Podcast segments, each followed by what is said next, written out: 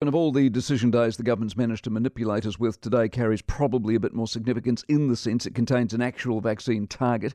There's some sort of framework for life going forward, a light system replacing a level system, but the key, of course, is when any of it actually is going to happen. Auckland University Medicine Professor Des Gorman back with us. Des, good morning. Well, good day, Mike. Are you excited?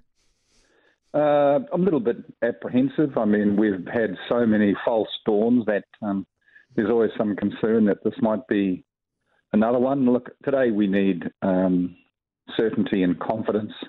Mike, I think if you look at the ACT plan that was out a little while ago or the national plan that came out this week, I think they both achieve that. They both convey uh, certainty and confidence, and I hope uh, that the government's plan today at least reaches the level that those other two political parties have achieved. What's the target you want to see re vaccines?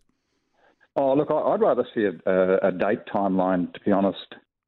Uh, Mike, there's no correct answer for, for vaccines. I mean, clearly, uh, you wouldn't want to actually open things up below 80% fully vaccinated, but I think we need to put a date on when the vaccinated people will achieve privilege to put some tension in the system. Otherwise, they're going to drift endlessly on trying to convince the last small groups the holdouts to go and get vaccinated. And, and that's, look, uh, that's, that's not a recipe for anything. Uh, People are anxious, people are hurting, care is being delayed.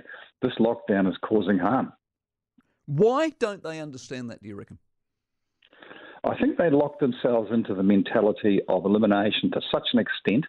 They terrified the public to comply with that elimination strategy.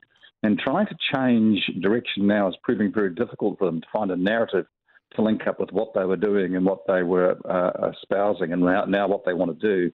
So I think they're struggling to find some sort of way of linking linking it all all together because you know, for example, you talk to industry. Industry's been coming up with plans to enable those industries to operate during uh, conditions where there's disease, and they've been many of them haven't even had been bothered with giving a reply. No. I mean, very clearly, we have to liberate business to identify ways in which it can operate, and the role of the government's not to tell industry how to do its job, but it's to actually accredit the plan and audit it. That, that that's their job. But I think the problem, Mike, is pivoting. They uh, commissioned all that very overblown uh, modelling, which suggested there'd be 7,000 deaths because the inputs to the model were uh, consistently pessimistic.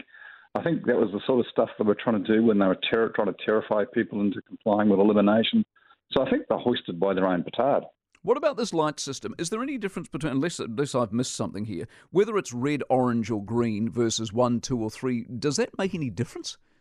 Well, you wouldn't have thought so. I mean, clearly the level system has proven itself to be archaic and not fit for purpose with something like Delta. But as for a light system, uh, you can sort of get some idea of lots of disease, some disease, not a lot of disease. But ultimately, what we need to see is some some strict, some very clear guidelines about how we're going to be managed out of this current situation. And in my view, that needs to have an explicit timeline. Yeah. Couldn't agree more, Des. Appreciate it very much, Des Gorman, Professor of Medicine at Auckland University. He's been one of the bright lights in this whole mess.